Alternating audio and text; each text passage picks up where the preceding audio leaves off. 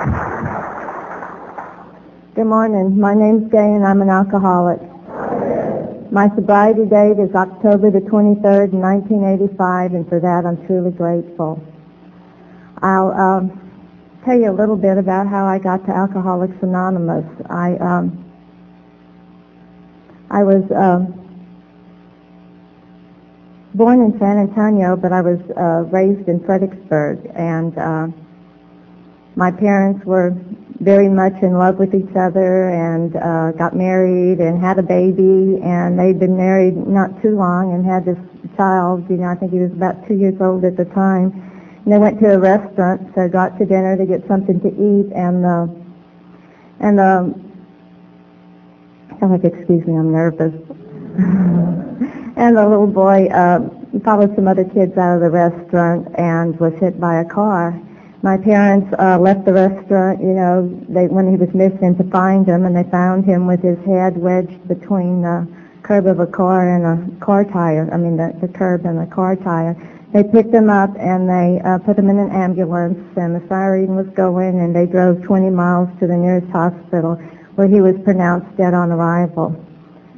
I uh, share that because it was kind of set the stage for the family that I grew up in. There seemed to be this undertow of like sadness going on.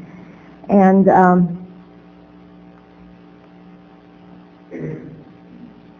my parents, uh, you know, wanted another child, but they were kind of hoping it wouldn't be a boy. They wanted a, a, a little girl, you know, because they didn't want to make the comparison you know, with the child that had just died. So they had uh, they had a little girl named Joy, and uh, then they had me named Gay, and then they had a boy and they named him Happy. Joy, Gay, and Happy. That's not a true story.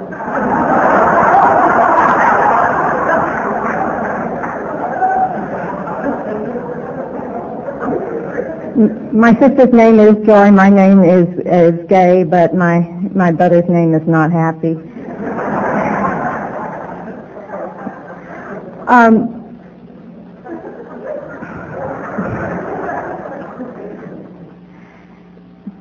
you know, I um, in this in this uh, family, you know, like I said, there was this undertow of, of sadness that was going on, and I really didn't know, you know, what to contribute that to, although I was little and you can't, you don't know how to make sense. The family laughed a lot, but there was always this sadness going on, and and I just couldn't quite figure it out. My father also was a very angry man, and um, he he was very critical. You know, he told me things like that I was stupid and lazy, and and um, things that hurt my feelings. You know, and um, on top of that, you know, I was I was born legally blind. So between my visual impairment and uh, being told that I was was dumb, you know, I uh, I felt like all this stuff going on must have something to do with me. So I um, I had to make sense out of my life. So I had to, I figured it out. I was fairly young and I figured it out. Uh, God knew that I was bad so God made me legally blind to punish me. And that was just, you know, I, that was just why I had been born. You know, everybody has a job in life and mine was to be a burden to people. And, and I truly believe that.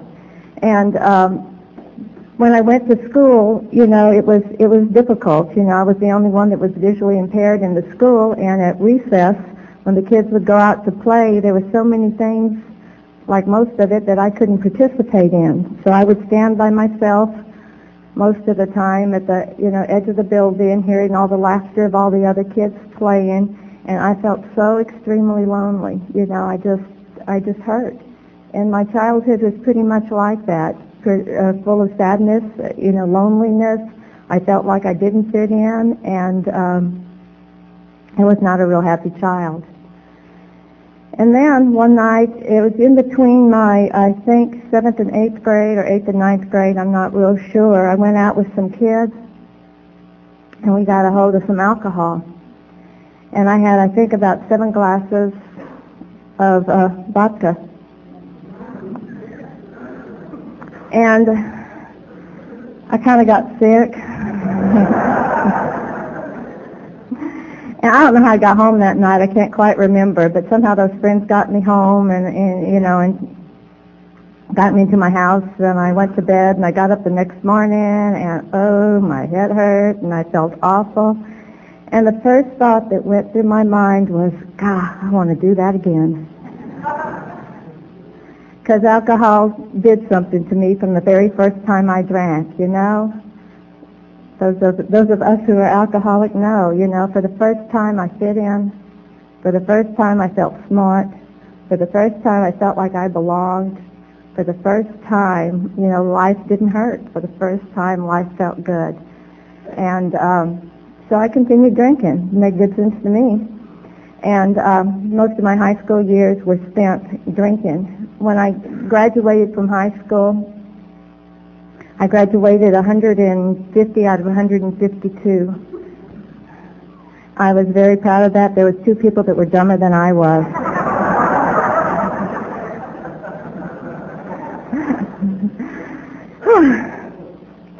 so, after I got out of high school, you know, I, I got married and had a, I was 20 and my husband at that time was 19 and we got married and we had a little boy and a little girl.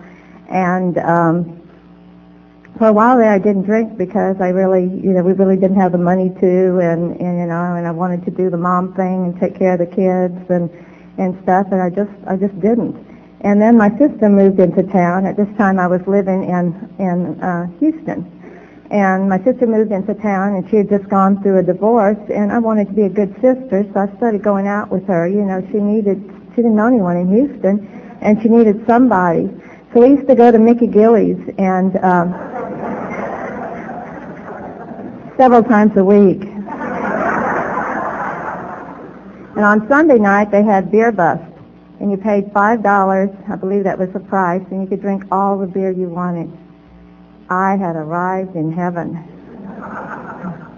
I never knew how much I drank, you know, they just kept kept filling it up and uh and and it was it was a great time of my life. I I know one time um they had uh Johnny Paycheck was, was, was singing there. I think he sang, uh, Take This Job and Shove It.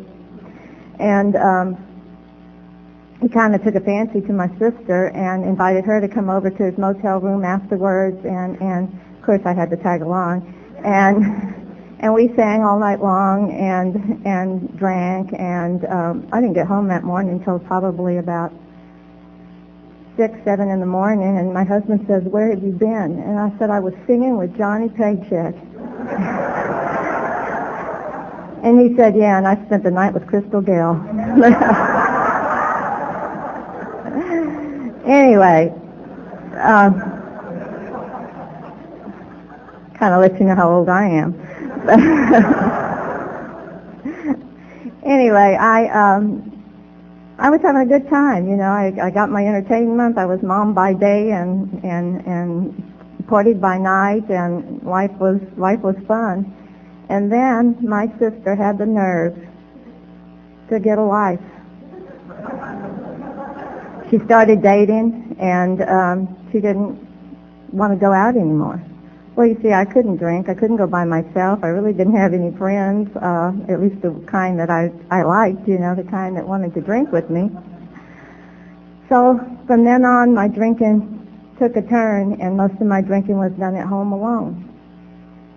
And um, we had moved to Humble, Texas, which is a little bit north of Houston. And my husband and I kind of had this deal going that before he left for work in the morning, that he would make sure that I had my supply of beer so that if he got home late that I could continue drinking. And um, a couple of times he forgot to do that, which made life real rough on me. So I'd have to take my kids. Uh, they were, oh, eight and five at the time, I don't know, somewhere around that age. And um, we'd walk a mile and a half to the nearest convenience store so I could get my beer and walk back home. At least I didn't leave them, but walking that far didn't do me a bit of harm. That was good exercise, but it really wasn't fair for me to take those two kids to have to walk that far to to get Mom a beer.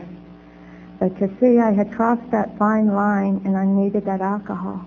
I needed that alcohol to be okay. Mama had to have her beer. And that's, that's how life was running at that time. You know, I hurt inside. I had to have the alcohol and I was dying. I was spiritually dying. My heart hurt. And uh, one day my daughter went into the hospital and I thought, okay, I, I got to stop. You know, I got to be there for her. And I did. For five days I didn't drink any alcohol and I was with her. Got out of the hospital and uh, stopped at a Mexican food place on the way home. And before I got home I was drunk again.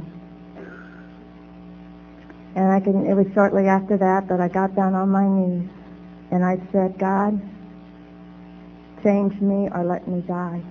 I don't want to live this way anymore. And I meant that from the bottom of my heart. And the next morning I got up and I called Alcoholics Anonymous. And I, they told me where the nearest meeting was. And it was about a mile and a half away, right next to that convenience store where I walked to get beer. so I had passed this AA group many times and just didn't know what that building was. And I um, went to an AA meeting. I walked over there, went to the AA meeting. A girl at that meeting stole the big book and gave it to me. I'm grateful we still have feasts in Alcoholics Anonymous. and they um, drove me home. Somebody from that meeting drove me home. The guy's name was Frank B. And um, when he drove me home, he, he said, Gay, he said, you need to learn how to swallow your pride instead of swallowing alcohol. And I spent years trying to figure out what that man was talking about. So I walked into the house, I opened up that big book, and I started reading. And I went to the refrigerator, and I got a beer, and I started drinking. And the two don't mix well. So for the, for the next six months, I drank and read the big book, and I drank and read the big book of Alcoholics Anonymous. And you know, I wasn't getting any healthier.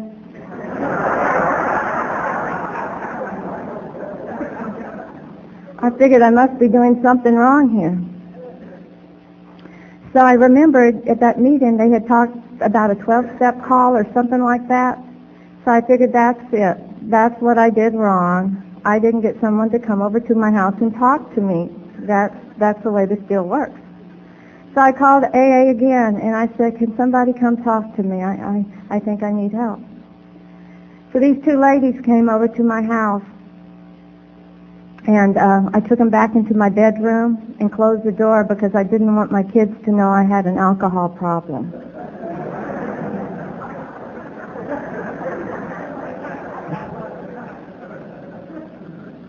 So these ladies, you know, sat with me on my bed, and one of them picked up my hand, and she was so soft and she was so gentle, and she talked, she talked so kindly, and I told her, you know, I told her, I said, I have to drink.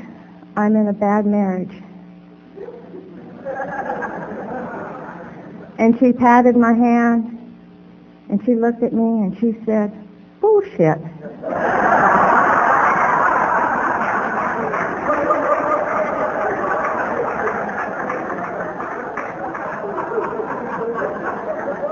and I told her I had to drink because I was legally blind and she said bullshit.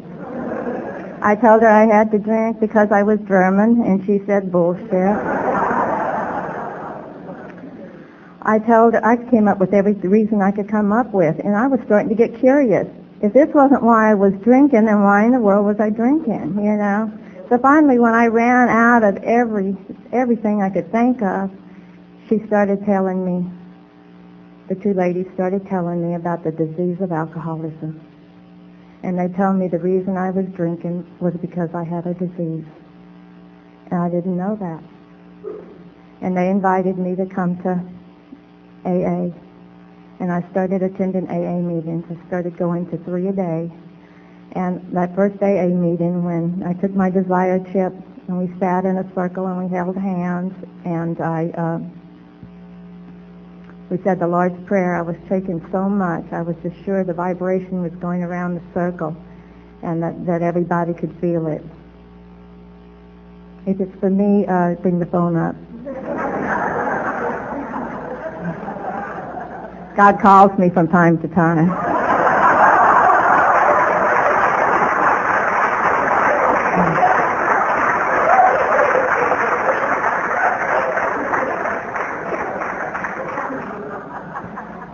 So anyway, I was I was going to three meetings a day, and uh, but I didn't feel like I belonged because you see, I was different than the rest of you. You know, I couldn't see so good, and and I felt sorry for myself, and I didn't know how to fit in, and I was kind of shy and bashful, and I didn't talk very much, and y'all would go out to lunch, and y'all would go do these things together, and nobody was inviting me to go anywhere, and I I just didn't know whether I was really a member of Alcoholics Anonymous. Plus, y'all had done some great things. I mean, y'all had been to jail and I didn't have anything exciting to share. In fact, the only exciting story I could come up with was, was one time when I was in high school and my friends let me drive from Fredericksburg to, to Austin drunk, legally blind, and behind the wheel of a car.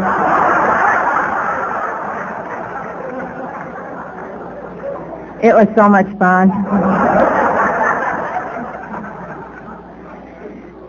anyway, I just, you know, that was that was it. That was the only exciting thing I knew how to knew to tell. And then one night, this guy, his name was Steve, and he was sitting there and he had done it all. I mean, his story was so colorful. And he had done it all. And uh, one night he turned and he said, you know, I feel exactly the way Gay feels. Said, there is no difference between us. We both hurt from the same disease of alcoholism, and we both have the same solution. And for the first time, I felt a part of Alcoholics Anonymous. And one wise guy at that meeting said, Gay, I want you to stand at the door before the meeting and after the meeting and say hi to every person that walks in and every person that leaves. And within, you know, a week of doing that, I started knowing y'all's names and you knew mine. And I started feeling like part of Alcoholics Anonymous. When I was, um, when I was a about a year sober, something like that, a little over a year sober, I went through a divorce. We had been married 16 years at this time, and it was the hardest thing that I went through in sobriety. Um, here I was with two small kids, no job skills, no money, no way to support myself, and I was scared.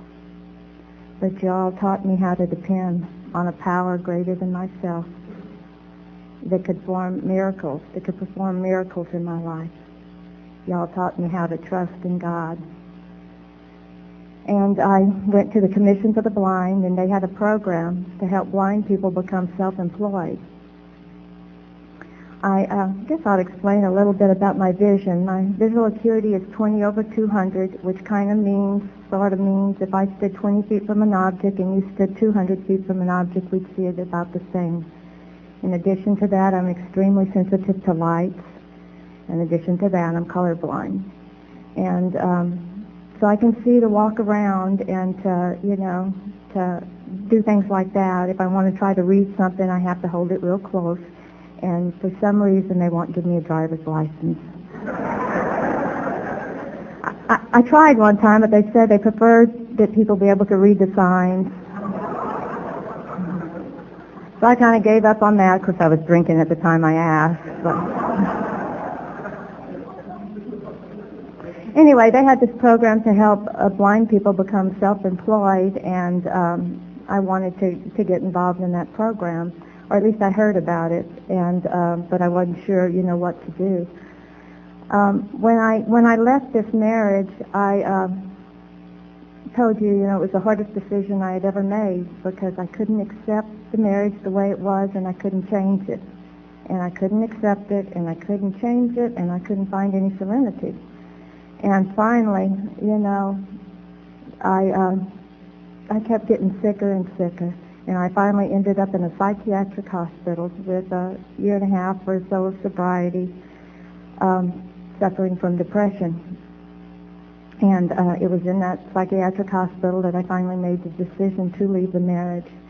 And uh, I was there for 17 days, and we had AA meetings, and uh, we had, you know, y'all, it was the most wonderful experience of my life. If any of y'all need a break, just go to psychiatric hospital. I felt like I was on a 17-day AA retreat and it, it was it was a safe place for me to be, and it was a place that gave me the the courage to to change the thing I could, and I I decided to leave that ma- marriage. Uh, a lady, a counselor from the Commission for the Blind, picked me up and took me to pub- public housing for blind people, and. Uh, I started the paperwork and the process of getting accepted into that program that helped, uh, you know, blind people become self-employed. And uh, living in that public housing for blind people was quite an experience for me because I had never really been around any other visually impaired people. And I, um, you know, it was just new for me. It taught me a whole lot about my, my own visual impairment. But the day I got out of psychiatric hospital, I was hurting. I had been picked up and taken to this public housing for blind people. I was scared. I didn't know how I was going to take care of myself, as I told you. And um, I still had all those feelings of, you know, that I am I'm dumb and, and, and unworthy. And yet, y'all had been telling me about this God that loved me too. And so I decided I'd better go meet some of the other people in this little complex, you know. And so, because I could hear them laughing outside my apartment, and I figured sitting there crying wasn't going to do me any good. So I got out and I started trying to meet some of those people. And every person I saw was drinking alcohol. And um, I had only lived in this place three hours, and I already found the alcohol. So I decided what I need is an AA meeting. So I picked up the phone and I called um, the nearest AA, found out where the nearest AA meeting was, next, you know, close to that public housing for blind people. And I called that club and I said, my name is Gay Nimitz and I need a ride to a meeting. Is there anyone there that would be willing to pick me up? And uh, the person on the phone said, hey, Jack, somebody needs a ride to a meeting. Hey, Susan. Hey, Mary. Hey, Bill. There wasn't one person there that night that was willing to give me a ride to a meeting of Alcoholics Anonymous. And I hurt. They were nice enough to tell me how to get there by bus. So I walked a couple of blocks and got on the wrong bus going the wrong direction. It took me several hours to get back to that public housing for blind people and I never did make it to a meeting that night. But you know, they tell us in this program, there'll come that time when you need a relationship with God because that's absolutely all you'll have to rely on. And God was there for me that night. The next day, somebody from Humble that, that, that knew me drove over to the, where this public housing was and showed me how to get to a meeting and took me over there. And and people, you know, met me and after that people were willing to pick me up and take me to meetings. And, and I was very grateful for that. I um, finished doing the deal to get to get qualified to be in this program, you know, that helps blind people become self-employed. And I um, was given a facility in San Antonio. And uh, most of the facilities they have are on public and state property, but they do have some in the private sector. And this one was like that. It was a it was an industrial plant. And uh, they had 300 employees, and I ran the coffee shop. And I had two employees working for me, and I went through three months of training, and three months of training didn't seem like a whole lot, but uh, but I I I I did it. You know, I did it. Um, I bid on it and was awarded that facility. Uh, up to this point, you know, I was I was. Uh, I want to back up and tell you a little bit more about the the public housing for blind people. There's there's parts of that story that I that I left out because it was at that that place that the promises started coming true for me. There was a couple of people there. Almost everyone there had vision that was worse than mine because I was just on the borderline of being legally blind, and you know there was some there that were totally blind, and uh, I could I could see better than most of them. So that was quite a unique experience for me. And um, there was a couple there that they hadn't been there very long. Two ladies that really stood out in my mind. One was named Elsie and one was named Nancy. And Elsie would call me up and she'd say, Gay, I want some Blue Bell ice cream. Will you take me?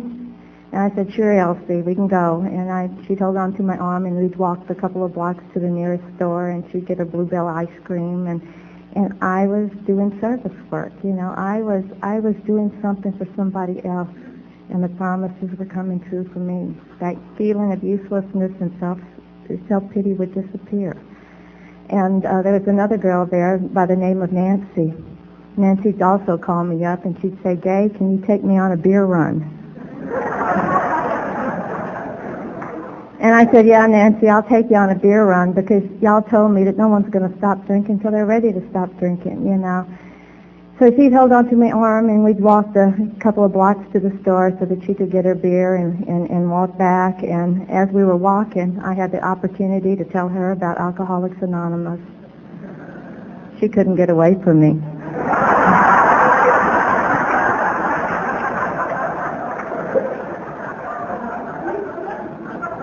Nancy also told me a few things that were interesting. One day when when we were walking, I asked her, I said, Nancy, how did you lose your vision? And she said that when she was a little girl, she was sitting in a high chair, and her mom took a fork and stuck it in her eye. And the next day she had a different story, and the next day she had a different story.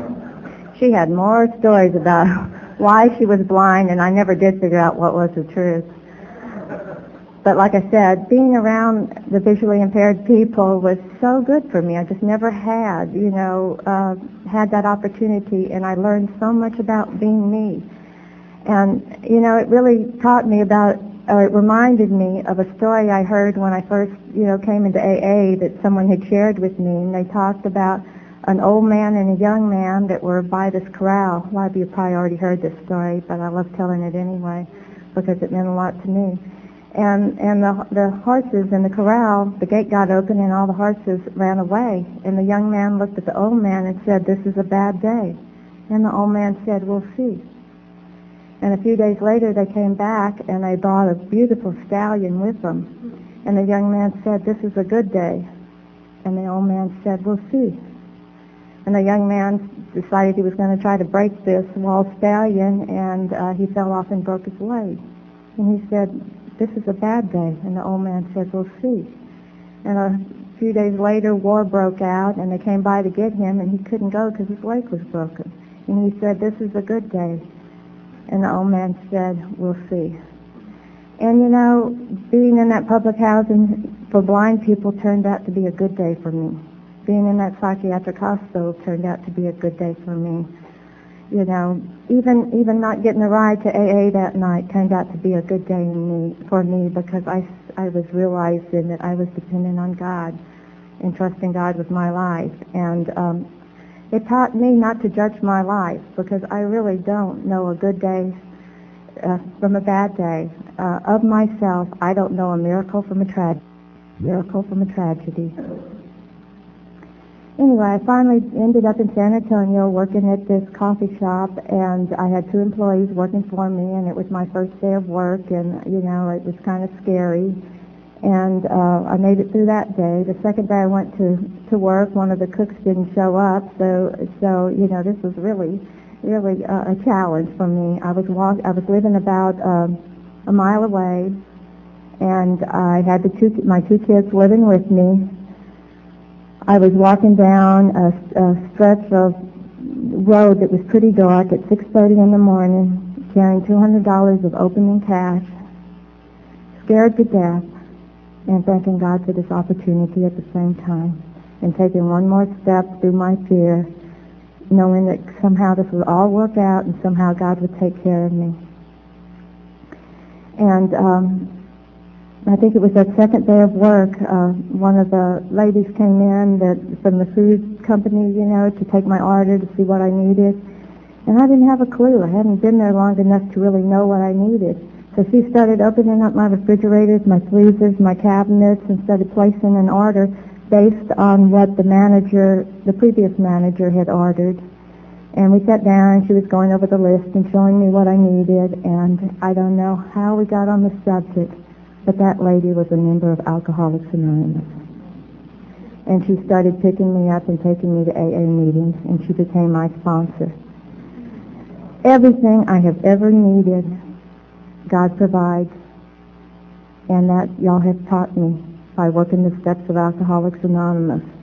You have taught me that there is a power greater than myself that can perform miracles in my life. And on that I've, I've come to depend. And um, my kids were older by this time. Years have gone by and uh, my son had graduated from high school and was going to go to college. And I thought, you know, I'd like to go too. But you know, I knew I was dumb because I had graduated 150 out of 152 and my grades were never very good. But y'all tell me, with God, anything, absolutely anything is possible. So much to my shock, they accepted me. And I started I started you know school at, at, at UTSA in San Antonio. And much to my amazement you know I did rather well. I had a talking calculator to use for statistics. I had a little handheld telescope that would help me see off the board. I had um what we call a CCTV where you put the print underneath and it comes out on a monitor and where you know you can get it in larger print the size you need and the most difficult class I think I took was statistics because I'd have to keep switching visual aids to try to accumulate all the different information that was flying around me at the same time. But I, uh, by the grace of God, you know, last May I graduated magna cum laude.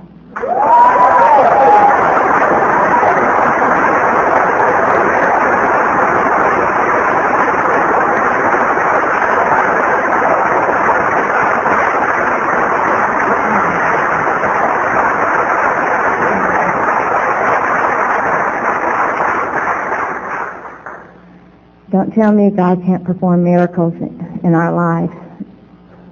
I um, married also. I married one of my uh, customers at that uh, coffee shop. God has all sorts of divine appointments set up for us.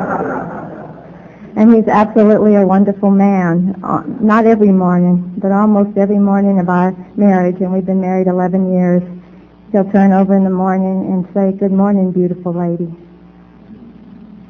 I I didn't know I was worthy of love. The people of Alcoholics Anonymous t- taught me that, and I'm so grateful to this program. One of the hardest things for me to uh, to do even today is to realize that God's going to let me know things on a need-to-know basis. I always want the information and my whole life planned out now. But to wait and to get the information I need, you know, when God's ready to give it to me is is is amazing, you know, to me. My relationship with my my parents today is absolutely wonderful, and my dad and I are are very close. There wasn't anybody that was that clapped louder when when I graduated. You know, he's been a real support to me. In fact, we were here in Austin a week ago at. Uh, the Heart Hospital of Austin, and he's doing fine. He's back home and he's doing fine. And my pa- my parents are absolutely amazing. My mom is dealing with macular degeneration, and uh, she's losing a lot of her vision. And the two of them are amazing. They're 80 and 83 years old, and they've been through so much, from the loss of that child to a handicapped daughter to you know, losing their own parents and the normal uh, financial struggles of life. They've gone through it all with such faith, you know, with such faith in God. And and I, when I got to Alcoholics Anonymous, if you had asked me, I would have wouldn't have talked real nice about either one of them, because you see, I was so selfish and self-centered and, and so used to looking at myself that I just didn't see the, the wonderful things that they had given and done. Y'all taught me a new way to see. Y'all gave me a new attitude. You gave me a new appreciation for life. Uh, today I have a wonderful relationship with both of my children. My son, you know, shares with me so much about his life. We were driving not too long ago and he was going down the list of all his friends most of them happen to be school teachers. He's not, but most of his friends are. And he was telling me how much they drank and, and, you know, what they liked to do and who partied the most and what kind of marriages they had. And, you know, when he was going through the drunkalogs of all his friends, I said, Toby, why don't you just send your friends on over to me? And he, said, Mom, I wouldn't have any left. and my daughter, we were we were driving the other day, um, and um, she was telling me about a friend of hers who was hurting and in a lot of pain and was thinking about seeing a counselor. And my daughter said, just go talk to my mom. You know, that's just not how life would be if I was still out there drinking. I also have a beautiful two and a half year old granddaughter who's just, just warms my heart. Uh, her name is Jordan, and the other day she calls me Gigi and the other day I went to pick her up from her, her daycare. Well, actually my husband was doing the drive-in. but we went to get her and, uh, and she ran over to me and she jumped and she said, Gigi, missed you. And it just warmed my heart. Those are the gifts of the program of Alcoholics Anonymous. Her mom told me that, that when she gets mad at her parents, you know, her mom, she'll say, I want to go to Gigi's house. She's two and a half and already thinking about running away from home. I am um, so grateful that the program of Alcoholics Anonymous is, is inclusive, never exclusive. I'm so glad that the hand is out for all of us to be part of Alcoholics Anonymous. I had the opportunity of, of attending a, um, a workshop for special needs, and they talked about mothers who have who have uh, small children and don't ha- can't afford a daycare, and sometimes they go to meetings and they kind of, you know, like they're not supposed to be here with that little one. But that's the only way they're going to hear the message, especially in early sobriety. And people that, you know, just got out of prison. And one lady was had a Polish accent, and she talked about no one would call on her because they couldn't understand what she said and and they wouldn't they wouldn't listen to her because they had trouble hearing her and she wanted to be part of Alcoholics Anonymous and it just the whole workshop was just to to elevate our awareness so that we always keep AA inclusive and here for everybody to, to be a part of and to, to get this message of recovery, of hope, of, of miracles happening in, in our lives. I um, I had an experience. I, I spoke at a conference, you know, not uh, last month, and I was sharing a story about when I was in school and I was, you know, taking a science class that we were studying the brain, and the professor got us to go to the store to buy some brains so that we could, you know, analyze it. So when I went down to the store, I uh, I asked, you know, said I wanted needed to buy an ounce of brain, and and he said, well, what kind do you want? Well, I didn't know there was different kinds of brain. He said, oh yeah.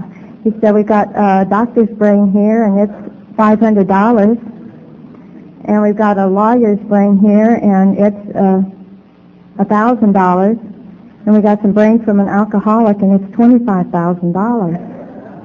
And I said, why is the brain of an alcoholic so expensive? And they said, well, it's never been used.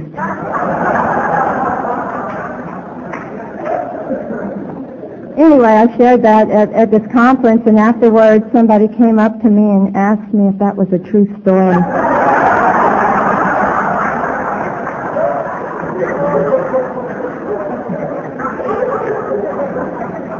I told them, absolutely true.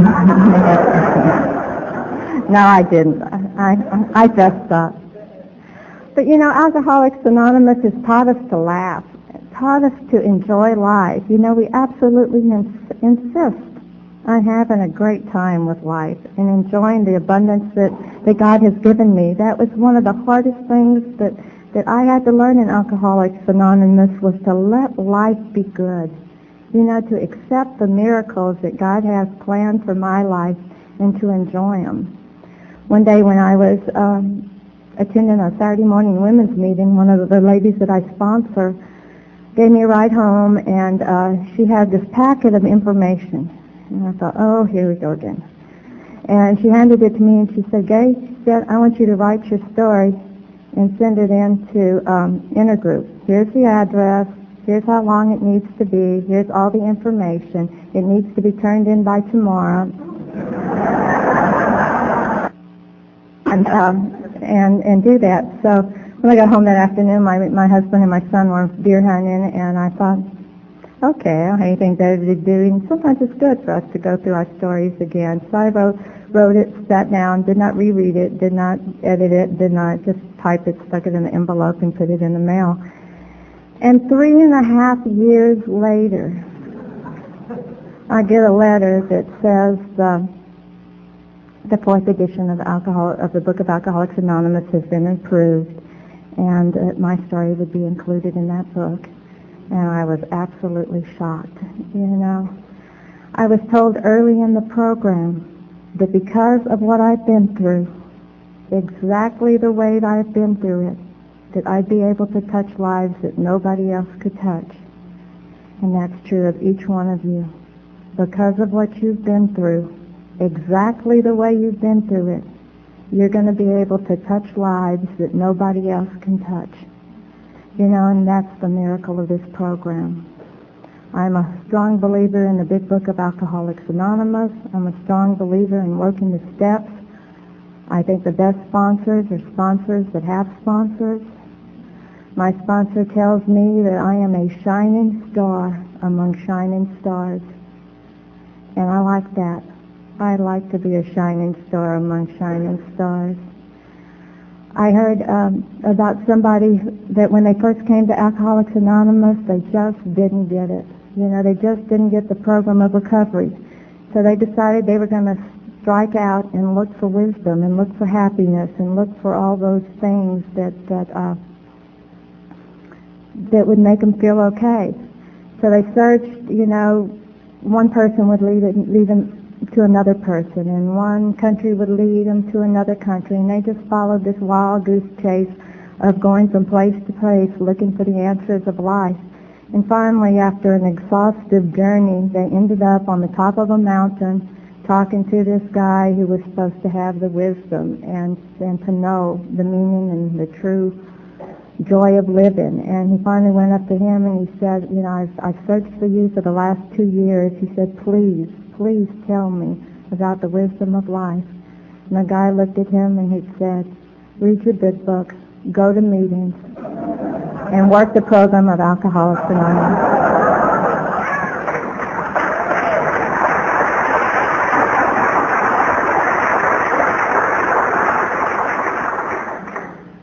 I, uh, I spoke at a conference in Bastrop, and, and some of y'all may have been he- been there. And I heard something at that conference I had never heard before. And if you are the author of this statement, please come and let me know. But somebody shared there that AA was like an orgy. That when you leave, you feel better, but you don't know who's responsible.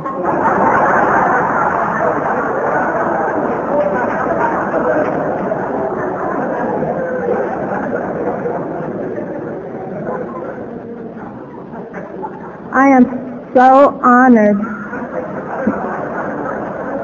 Somebody just got it. I am so honored to be here with you today. I'm so honored to be able to share my story with you, my story of miracles.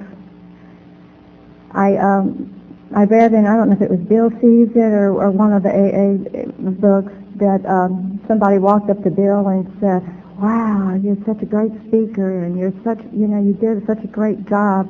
And Bill looked at him and said, pass it on. And that's what we do. One alcoholic talking to another. We just keep passing on this message of, of hope and recovery. Thank you all for letting me share with you.